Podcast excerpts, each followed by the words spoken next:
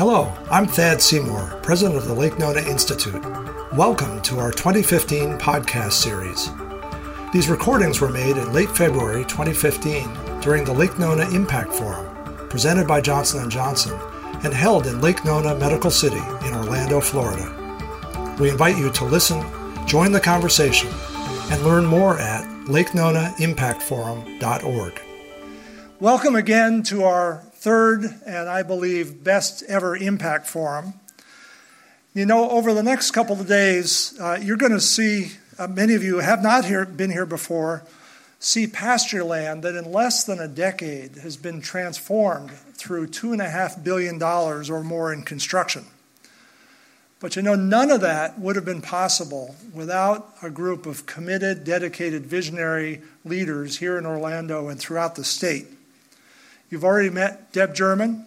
You'll meet a number, and some of you have met Tim Liezert, who runs our VA, and you'll meet many of the other uh, leaders and partners who are part of making this all happen.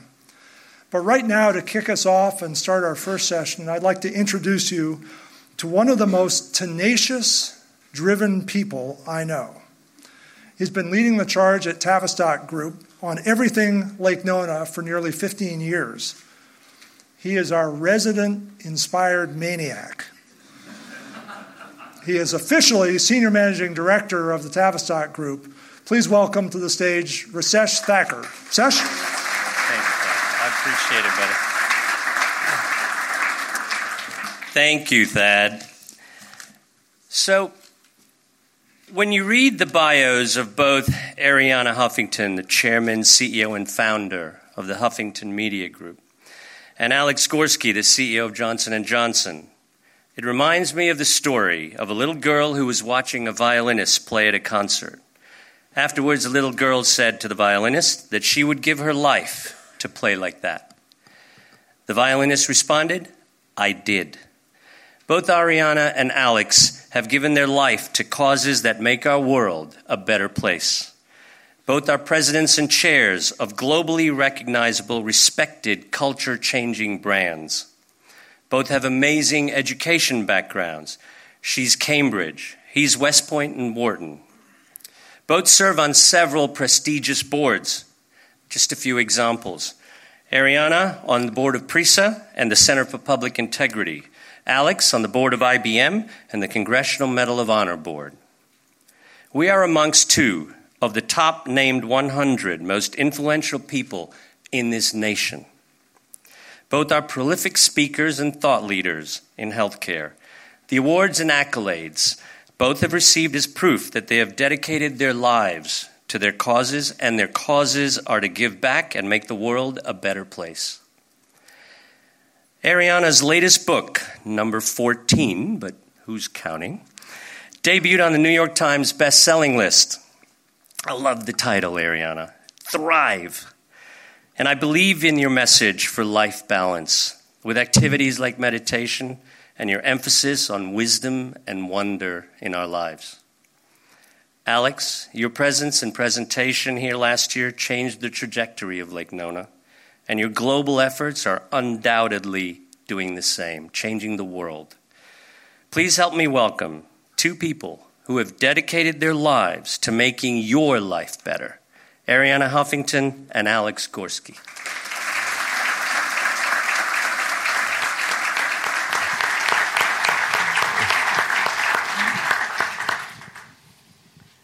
Thank you so much for this wonderful introduction. I think a main difference between Alex and me is that he does not have an accent. Despite uh, all my years in England and here, I cannot get rid of it. And uh, it used to be the bane of my existence until I met Henry Kissinger. And he said, and he said to me, Stop worrying about your accent. In American public life, you can never overestimate the advantages of complete and total incomprehensibility. so please bear with me. There are so many amazing visionaries and practitioners of everything that I believe in, everything that is in Thrive, everything that our world is moving towards in terms of prioritizing well being, both in individual lives, workplaces, and communities, that I feel a little bit like Clare Boothe Luce, who was um, who became converted to Catholicism, and she was finally given an audience with the Pope. And she walked in and started extolling the virtues of Catholicism. And at one point, the Pope interrupted her and said, Madam Boothe Luce, you forget, I am already a Catholic. so I don't want you to do the same. But very quickly, before I bring Alex up, I want to say that eight years ago, I came to these realizations the hard way. I collapsed from exhaustion, sleep deprivation, and burnout. That's the opening page of Thrive. And as I came to, in my own pool of blood, having broken my cheekbone and gotten four stitches, it turned out, on my right eye, I had to ask myself these big questions. Is this what success is? Is this what a good life, as the Greek philosophers called it, is?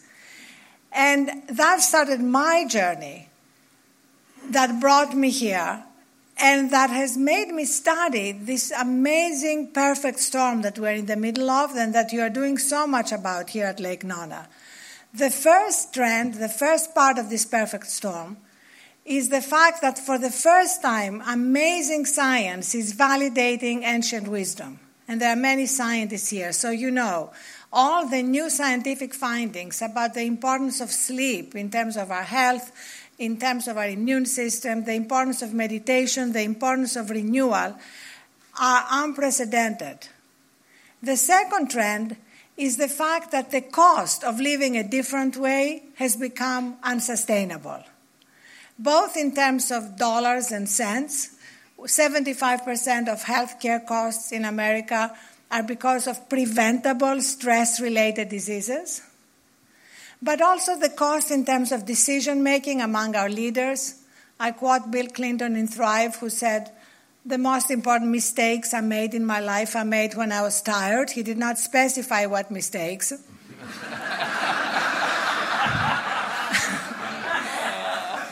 but we can all look around and see leaders, you know, in business, in politics, in media, who are very smart but lack wisdom. And that's where the mistakes come from. And as a result, we see in that amazing third trend, which is what makes me optimistic, that increasingly all these ideas that used to be more marginal, in fact, some would consider flaky, new agey, born out of California, are now going mainstream. Front pages of the Wall Street Journal, you may have read the article today, When is a Job Just a Job, talking about purpose and uh, making a job about something more than a paycheck. But we also see it in Davos. 27 sessions um, this year were about these issues, and they're standing room only. And we see this shift when uh, 2014 became the year when CEOs started coming out not as being gay, but as being meditators. You know, Ray Dalio uh, came out saying, I've been meditating for 45 years, the founder of Bridgewater, and considered the foundation of my success. Marc Benioff at Salesforce. In fact, I was speaking at uh, his annual gathering at Salesforce, and they were promoting a new platform that they said had 99.9% uptime. And I'd like to end with that because I think it's really everything we're talking about. And I said in my speech that human beings were not designed to have 99.9% uptime. And that's not because God was not as smart as Marc Benioff. It's because for human beings, downtime and the opportunity for renewal that you are offering here is not a bug, but a feature. That's why God came up with the idea of the Shabbat. You know, he worked very hard for six days, created heaven and earth, so that was quite an achievement. And then he took a day off. I mean, if he's all powerful and omnipresent and everything, he really did not have to take a day off. But he did in order to teach us a lesson. And that's why I was talking to a couple of gentlemen from Cisco, and I said one of my favorite executives is Padma Warrior, the CTO of Cisco, because she talks openly about taking Saturday off and doing a digital detox. And I love a chief technology officer talking about a digital detox. That's the new world we're living in, when we're beginning to recognize that burnout is not a necessary price for success or achievement. And elite athletes are at the front of this effort with Pete Carroll and Phil Jackson at the Knicks and Kobe Bryant and many of them using all these um, techniques and tools as performance enhancement um, opportunities. So I'm delighted to be here, and I want to invite you all to write about everything you're doing on the Huffington Post. We just launched a section that we're calling What's Working. And we want to help accelerate all the good things that are happening by putting the spotlight on them and starting a positive contagion. So please join this movement that you're already part of, but that we can also take to the media and therefore accelerate all the amazing work that you are doing. Thank you so much.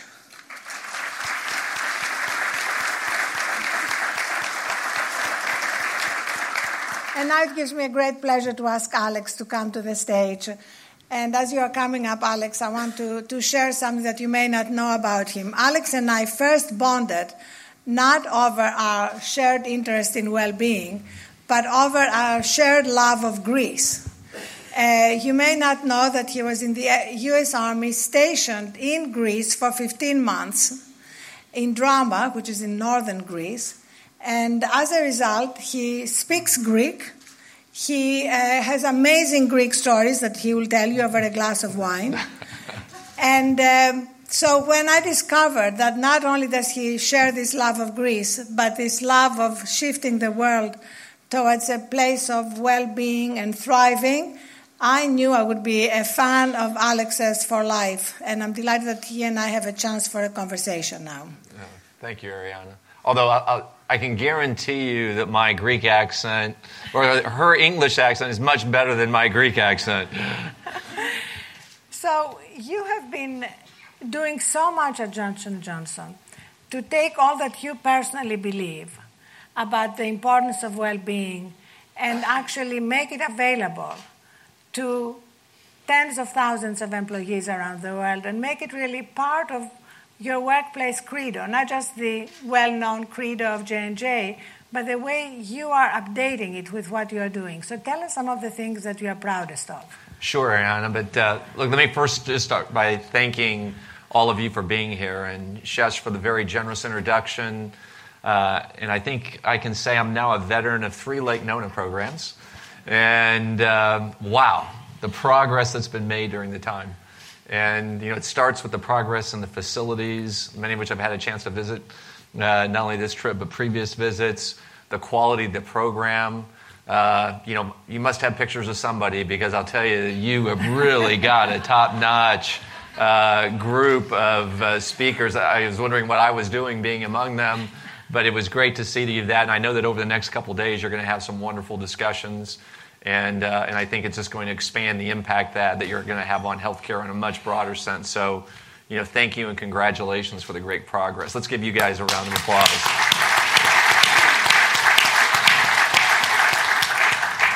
You know, so to your question, Arianna, look, I, I feel very fortunate to be with a company like Johnson & Johnson. I mean, we're, by many measures, just because of the breadth, the scale, the size of our different businesses and consumer and medical devices and in pharmaceuticals. We're the largest healthcare company in the world. There's not many countries where we don't have a position. And I'm incredibly proud of the traditions, the history, you know, the, impact that we have. We estimate that probably a billion patients around the world use our products every day. And, that's an honor and a privilege to work for that kind of an organization. Um, and, and while I'm incredibly proud of what we do, we also said, look, if, we're, if we are the world's largest healthcare company, we should be the healthiest healthcare company. In essence, we've got to walk the talk. And um, you know, many of my predecessors, and it actually goes back uh, quite a few years to the, you know, the, the son of the founder, uh, had instituted different internal healthcare programs. But I would say, really about 20 or 30 years ago, we started looking at, you know, how can we become more involved, more engaged in helping our own employees be healthier.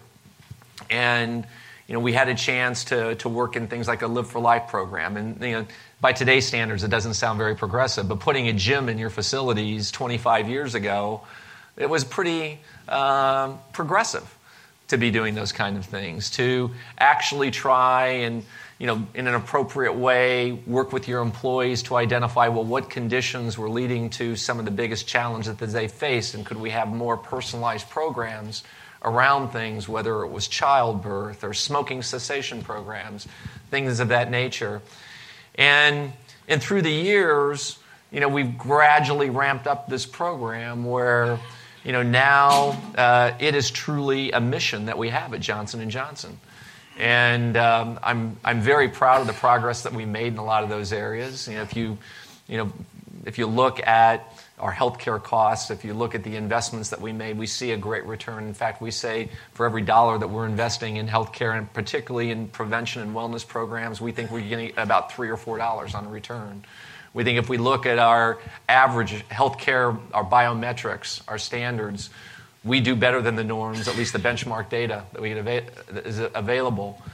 And, and I think a very strong corollary to that is something that we do every two years at Johnson & Johnson is we ask our employees how we're doing against our credo commitments that we make. And as you mentioned, our credo, it's a document that was written by the son of our founder over 70 years ago that was really done on the eve of the company going public, and he was quite concerned, in essence, that the company might lose its soul when it went public. And so he wrote this document that said, look, our first responsibility are to patients, to doctors, surgeons, nurses, parents, children who use our products, to our employees, that they have a great working, healthy working environment, safe working environment, uh, to our communities in which we live. Are we giving back? And ultimately to our shareholders. And it's, it's something that we take very seriously. We don't always get it right, but we use it to try to get it right all the time. And every two years, we send out this survey, and it's about a 100 question survey. It's a long time. We get over 90% participation, and it gives us a good indication of what's the level of engagement in the organization. And what we can see is as we have done more in this area of wellness and prevention, our engagement scores of the company have actually increased at the same time. And I think, you know, too often in this country, we tend to think of healthcare only as a line item or on a budget or a cost versus an investment in productivity, an investment in our society, an investment to our well being. And, and we think when we have healthier employees who are feeling better, they're going to do better, they're going to help more patients, and it becomes a self fulfilling you know, model. And that's why we're so committed in that area.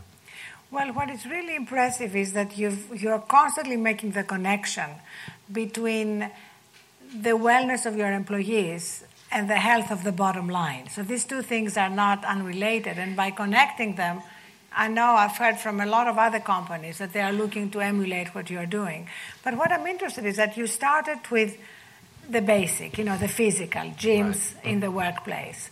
But then you didn't stop there. You've moved on to really mental health, in a broad, very broadly defined, starting with stress. You yes. know, the amount of stress that is caused by workplaces is, is now we know scientifically a huge factor in every disease, you know, diabetes, high blood pressure, cardiovascular, everything. Right. And I'm very interested that you even have done something which is really very pioneering because I'm studying um, how companies are adapting to these new ideas, which is looking at the employee at the employees' email practices. Yes. And what they're doing over the weekend. Would you talk about that? Sure. Well, you know, we we do our best to say, you know, how can we make sure that we're providing an environment that is conducive to good health? And look, it starts with the things that you just mentioned, but it starts with okay, what do you serve in your cafeteria? Are you giving healthy options, or you know, during the breaks? Uh, we've done a lot of those things. We um, actually were one of the first large healthcare companies to invest in wellness and prevention about 10 years ago. And uh, in fact, right around the corner from here, there's an organization called the Human Performance Institute. And uh, you know, I think Jim Loehr and Jack Groppel are out here in the audience right now that were involved in the very founding, came up with this idea. And, and look, part of their vision at that time was, you know, how can we have a more of a focus on wellness and prevention rather than just sick care? And, and by the way, starting not only with better diet, better exercise, but actually connecting it to your purpose as an individual and as a leader. And what we found is that it can be a very powerful experience uh, for our employees. And in fact, I took my leadership team through this several years ago.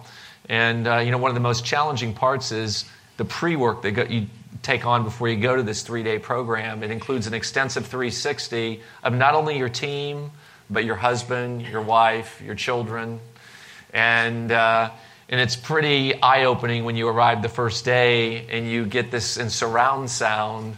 Uh, how are you showing up? And then and the questions are more like you know, what kind of energy do you show up with? Do you put energy into the room? You know, and, and like, as you said earlier, some people might think that's California speak. But, you know, my son would say, you know, that's exactly it, Dad. You take it out sometimes, you know, when you do this.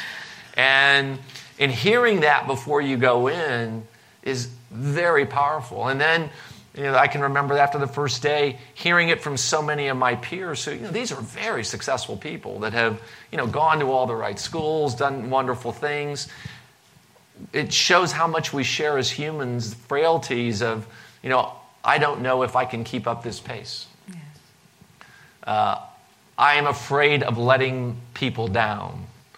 And hearing those kind of things and giving your employees an environment where they can, again, unite that purpose of, you know, what's their purpose in their role, in their life? How do they find better balance? you know, to, to deal with these impossible schedules that we all lead. And it, it starts with the little things. You know, one of the things I talked about when you walk in the door at night is the first thing you do after you get out of your car and you walk in is look at your iPhone or your email and you're clicking it off while your significant other's talking to you and you're going and you're, you're double tasking. And instead, of you walk in and you put it face down on the table, turn it off, and say, you know, let's connect for the next hour. I'm there for you. Do you answer the phone when it rings when you're in the middle of an employee discussion session? Um, it, it, little things that you do is we have a policy where you say if you get an email on the weekend, the expectation is that you don't have to respond until Monday unless there's a specific, urgent, I need, you know, now, which should be only in very rare situations. So that, you know, when you get that email on a Saturday night when you're out for dinner from somebody, you go, oh my God, you know, you can't enjoy the dinner setting those kind of expectations. So those sound like small things, but they have huge impacts, we believe, in the culture and the environment that you create in a company. And of course, Jim Loehr has done pioneering work. I didn't know you were here, Jim. I'm a huge admirer on this, you know, the, the importance of energy as opposed to the way we've been valuing productivity around time, like how many hours are you at a job. Absolutely. It doesn't really mean anything in terms of how productive are you and we're beginning to spread that message and, and get more adapters. But at the same time, don't you find that there are a lot of uh, traditional ways of approaching our workplaces that start with the language, you know, the way we congratulate people for working 24 7. Right. Which scientists here will verify is the cognitive equivalent of coming to work drunk. That's right. And yet, there, there is still, especially among the men, not in the room, but in the rest of the world. this kind of wearing sleep deprivation like a badge of honor. I had dinner with someone recently who bragged that he had only gotten four hours sleep the night before. And I didn't say it because I'm a properly brought up young, no longer young, but Greek girl. I said, you know, I thought, um, you know what, if you had slept for five hours, this dinner would have been a lot more interesting.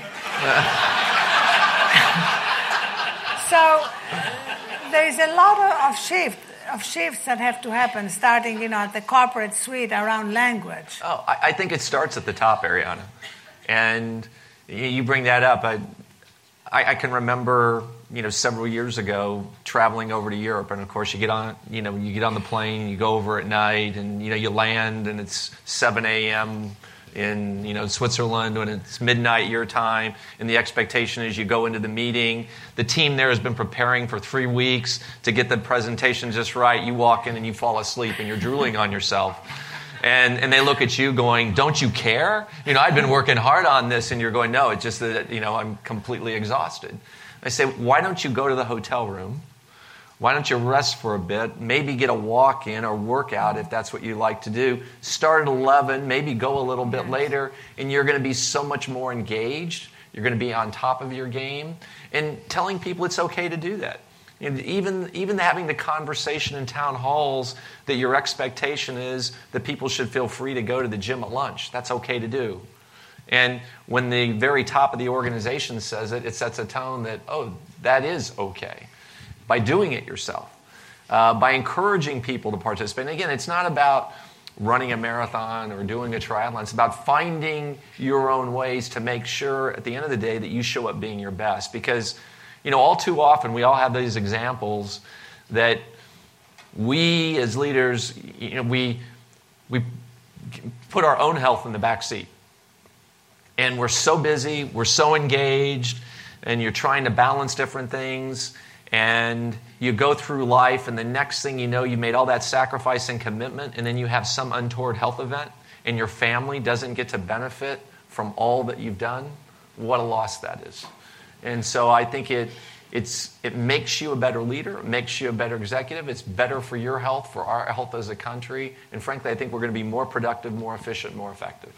But it's also true, don't you find, that as change has become so fast, that as a chief executive, um, if you really don't renew yourself, you're not going to be able to make the big decisions and see the icebergs before they hit the Titanic. Oh, ab- absolutely. I'm, I'm, sure you've seen this. I, I'll coach people all the time to say, you know, who you are as a leader. Eventually, when you're doing these jobs, you're doing them so long that if you're faking it, they'll, you know, they'll figure it out. So who you are as a person becomes who you are as a leader. You know, my wife tells me all the time whenever I do these 360s, I'll say, Can you believe they said that about me? And she said, Yeah, I could have told you, and you wouldn't have had to spend near that much money, you know, in, in, your, in your habits. And so, you know, if you're a tired person, if you're a boring person, you're going to be a tired and boring leader. And that's not very inspiring to an organization. That's not going to be. Uh, so I think keeping, keeping those things aligned, keeping in parallel is absolutely important. You've had some amazing results, and I've actually seen a video that you've done that um, puts some of these results together. Can we show it? Absolutely. Can we show it?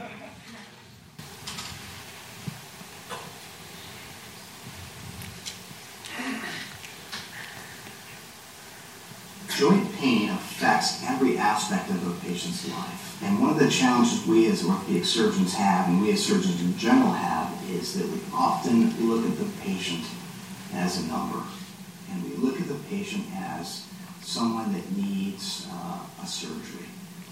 We often don't look at them as an individual person. And the patient athlete program really changes our mindset and really changes how we look at the individual patient. The patient athlete program is a collaboration between uh, DePuy Synthes and Johnson Johnson Human Performance Institute. It really helps patients become empowered. It allows us to look at a patient differently. We look at the patient not just as a patient with joint pain. It's a patient that has other problems, both spiritual, mental, emotional, and from an energy standpoint. The patients we've enrolled in the patient athlete program have just been thrilled with it. So we're now giving patients much more care than we used to give them before this program. We are able to focus more fully on their, on their overall wellness. And patients recognize that. Patients realize that we're not just treating them with a surgery. I'm excited by Johnson Johnson's commitment to the patient. If we can treat the patient not only with their joint pain, but we can treat the whole patient, that is the, uh, that is the ultimate inpatient care you know, Arianna, this, um, this video gives a, a snippet of some of the change that we're seeing both in the healthcare system as well as in our company. And I think more and more, you know, I'm, I'm very fortunate I get to travel around the world and talk about healthcare in many different countries and many different kinds of healthcare systems.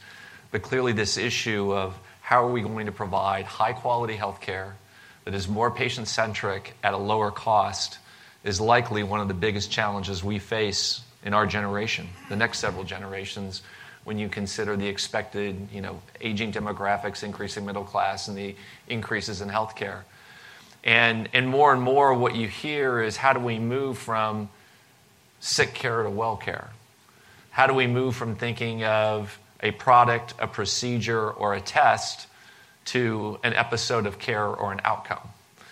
And and so what we started thinking about is, you know, given the diversity that we have in our business at Johnson & Johnson, and we've been very, you know, very long segmented by business lines, you know, what we're finding is that there are many healthcare leaders now saying, "Look, we want to partner to think, how do we focus more on a patient outcome? How do we, how do we have, again, how do we get a, a better outcome, better management of costs, and at the same time get the patient more involved?" And and we're very fortunate at Johnson & Johnson because when you think about our different businesses, yes, we have, you know, in this case, a prosthetic device for the knee. We have a lot of the instruments that might be used intraoperatively in the surgeon, but we also have a great health and wellness center that talks about how do you recover faster? How can you use patient education ahead of a procedure to set better expectations? Because we all know if you have better expectations, you're likely to have a better outcome. And so in this case, you know, we're partnering in the patient athlete program in a very holistic approach with a patient that looks at this entire episode of care, for example, in a knee replacement, uh, that we think is just one example of part of the transformation that needs to take place in healthcare overall. And uh, how are these messages communicated to your employees? Like, what kind of metrics do you have? What kind of accountability? Because if we're going to have um, an accelerated adoption of these practices, we need to give other companies, you know, a, a way to be able to measure what is happening, to measure the impact. It's a great question, and, and I would imagine many of you here who are leaders in healthcare or in the system, you know, this kind of change will not be easy. You know, our organizations tend to operate within their silos. And so breaking down some of those walls, and by the way, that's in a hospital to have the pharmacy talking to radiology, to talking to administration, talking to other areas. That's in our companies, having the pharmaceutical group talk to the medical device group.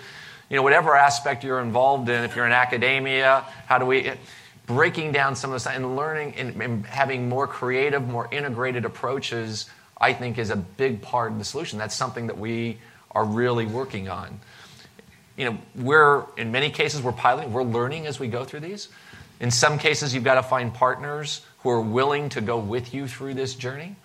Uh, but some of the early successes have been very encouraging. For example, in this program, we see that you know over 60% of the time, patients feel much more engaged by having these kind of conversations rather than just coming in, having your appointment scheduled, and maybe having a five-minute pre-op discussion with the physician, and then being discharged as soon as possible we find that over 55% of the time, they actually have a better outcome in terms of how quick do they return to mobility and how do they feel about the experience. And we find nine out of 10 times they say, I would absolutely recommend this to somebody else, and they feel better about their overall care.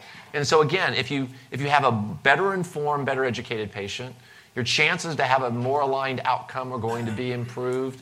And, and so we're really encouraged but we realize all of us have still got a lot of work to do to make some of these more integrated approaches work. And at the employee level, um, it's really affecting recruitment and retention, isn't it? And, uh, and as uh, the, the battle for recruiting talent is becoming one of the biggest battles companies are, are dealing with, this must have huge consequences. I, I, think more and more, especially, especially the millennials, they want to work for purpose driven organizations. They want to feel part of something bigger than themselves. And look, I think that's something everybody here is so committed in the healthcare area. We are really privileged to be working in this space. Uh, but I think that manifests itself by the people who we want to attract. Uh, I tell people all the time you can't think of a, an industry where there's going to be more change, where there's going to be better, more incredible use of technology, bigger challenges than healthcare over the next 20, 30, 50 years. Hence, a great place to have a career. And you know, we find having that kind of a purpose is important, but also creating this kind of an environment where they feel cared about uh, is as important, frankly, as what the check is, uh, what the job title is, what the responsibility. It's about creating the right culture. In fact, um, the commitment that Johnson & Johnson has made to global maternal health is another thing that um, we share because uh, we created a section um, with the Huffington Post on global maternal health, which has been incredibly successful, where we actually track everything that's working in that sphere. And we have people who are benefiting blogging and doing videos, and we have um, people who are providing the help, writing about it. And it's been amazing. That we're going into our fifth year. Yeah. And uh, it's also a demonstration of something that more and more companies want to do to be really identified with a cause, with something that goes beyond their primary reason to be in business. Absolutely. It's, it's, it's good business and it's the right thing to do. So we have uh, five minutes left, right, to go to the audience and take any questions you have. So um, I don't know who wants to go first, but maybe you can tell us your name and what you do and how many hours sleep you get. yes. My name is Dr. Sampath Parthasarathy. I'm the Associate Dean for Research at College of Medicine. Adriana, you have huge millions of fans following your writing and your, uh, your shows. We And- people with accents have to stick together. And Alex, you lead a massive firm uh, consisting of medical professionals, and you both have different backgrounds. How do you make people listen to you? Because I hardly have 40 people understand me. Go ahead. Um, well, for me, um, beyond my own writing and speaking, I see the Huffington Post as a vehicle um, to both do our own journalism. You know, we have 850 reporters, editors in 13 countries. I normally brag about it, except when I'm talking to Alex because they're in a thousand countries. Uh, but nevertheless, all around the world. And uh, so what I love is that when when an idea like the idea of wellness becomes clearly important, we have an opportunity to spread it around really fast. We have 26 sections on the Huffington Post on these themes, you know, ranging from sleep to meditation. Um, we also have nap rooms at the Huffington Post. Um, so that at first, when I instituted nap rooms four years ago in the middle of New York, in the middle of a very busy newsroom, there was a lot of eye rolling. Now I have to say they're perpetually full. Although I must say, the other day, I don't know what you do about that. We're off the record, right? But the other day I was going by one of the nap rooms and I saw two people coming out of it. so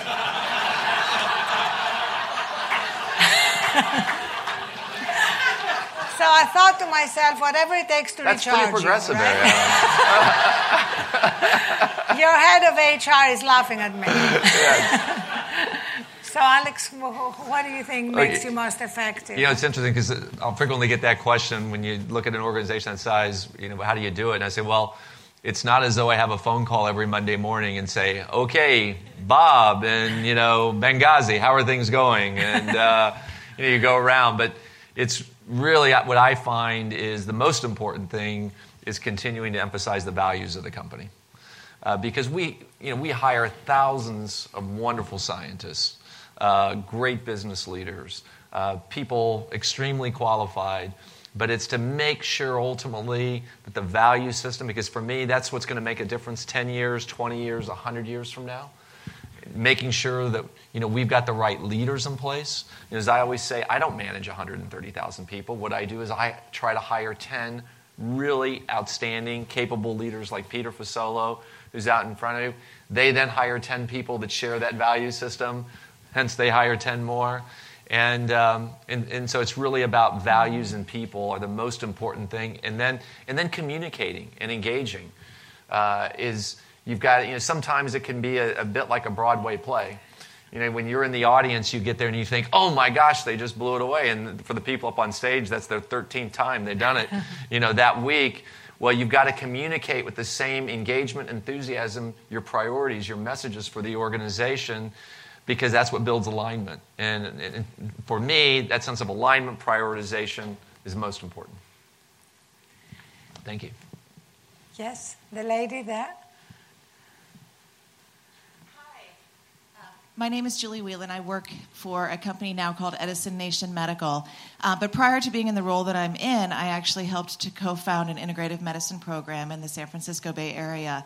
So, what the message you're sending totally resonates with me. I, I completely understand the importance of the work that you're doing, and I applaud your efforts because obviously you have a lot of power that I didn't necessarily have working for a small hospital in San Francisco. But Um, I can tell you that my the experience that I had in trying to build this program to the level that it's at today, uh, I, I equated. I used to call it swimming through the tsunami, Yeah. because it was incredibly difficult to fight the forces that were were working against treating the whole person.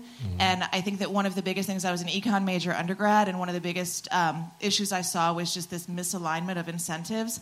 I, I can't tell you how many times I tried to push through what I knew the patients wanted, what I knew the physicians wanted as a level of care for their patients, whether that be a cancer patient, a cardiovascular patient, diabetes patient, and I couldn't get it to happen because when I actually went to the, the doctors and said, please tell me, what am I doing wrong? What can I do to make this work?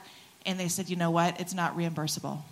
And that's what it came down to. And so I, I'd be curious to hear your thoughts on, obviously, you know, Johnson Johnson has tremendous power to make an impact in this area. I'd love to hear what you've encountered and what you might be doing. Sure. You know what? Look, I would start by saying I feel your pain uh, it, because it is a big challenge. And it's a big challenge in a few ways. One, it's a big challenge in the healthcare system that we have that right now is in many ways procedure based, and that's the way people are reimbursed. That's the way people are rewarded. That's the way careers, institutions, or and companies are built. And so changing that requires a major um, transformation in an organization. By the way, that's in a hospital system as well. You know, one of the things that I encounter frequently is I realize that you, you literally have got to go to the very top levels of the organization. And, and then even then, if I talk to a hospital CEO, they have the same challenge that I have and say, how do I how can I get the pharmaceutical group to work in conjunction with the device group and our consumer group? They have the same issue with trying to get pharmacy to work with surgery and, and their re- rehabilitation program. And, and so breaking down some of those walls is a major challenge. In some cases, it's requiring us now to go to places like CMS to fundamentally talk about the way we're reimbursing for procedures. How do you do, while there's a, you know, the Affordable Care Act talks about how do we do a better job of risk sharing, of going on a procedure or outcomes based approach? When you start talking to try to reimburse that, it gets very tricky. And so, you know, I'll be the first to say we are taking small steps in that direction. But I think it's inevitable in healthcare over time. We, as an ecosystem in healthcare, are going to have to move because ultimately everybody's going to want better outcomes, more patient engagement, and lower costs. And the only way that we'll be successful is by fundamentally changing some of the structures that we have in place, including incentive systems and uh, the way that we work together. Shall we take one last question? We better not. I'm told we better not. So thank you so much, Alex. Thank you so much for Thank you, everything you're Arianna. doing. This is great.